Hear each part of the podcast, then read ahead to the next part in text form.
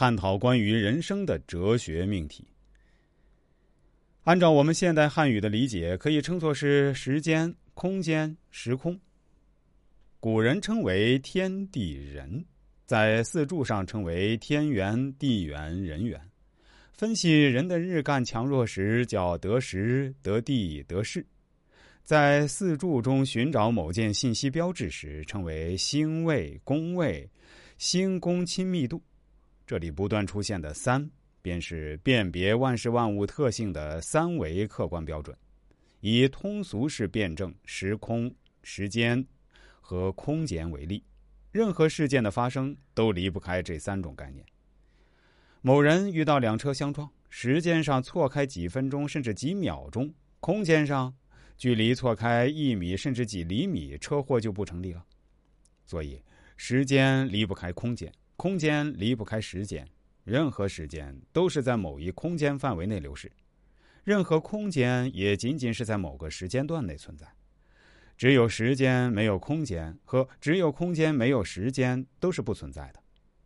人的生命与命运，正是由于生存的时间、生活的空间、周围的自然环境与人际关系所决定的。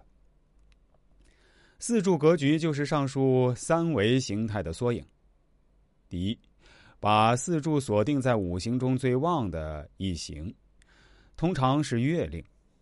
第二，把这一行与其他各行做出对比。第三，根据日主强弱来决定最旺一行和其他各行的利弊，从而以中和原则准确的找出用神、喜神、忌神，由此判断命造祸福吉凶以及人生经历曲线。那好了。现在理解的命运的原理，相信你很想知道自己的命运是什么样呢？也想给自己算算能不能发财，能不能做官，再看看爱人命好不好，孩子命怎么样。其实算这些都是很简单的，我们从这里开始，跟着一步一步来。我先从阴阳说起吧，再了解下五行，这样由浅入深。我还会附上很多案例。先说阴阳，阴阳学说是各种预测术的理论基础。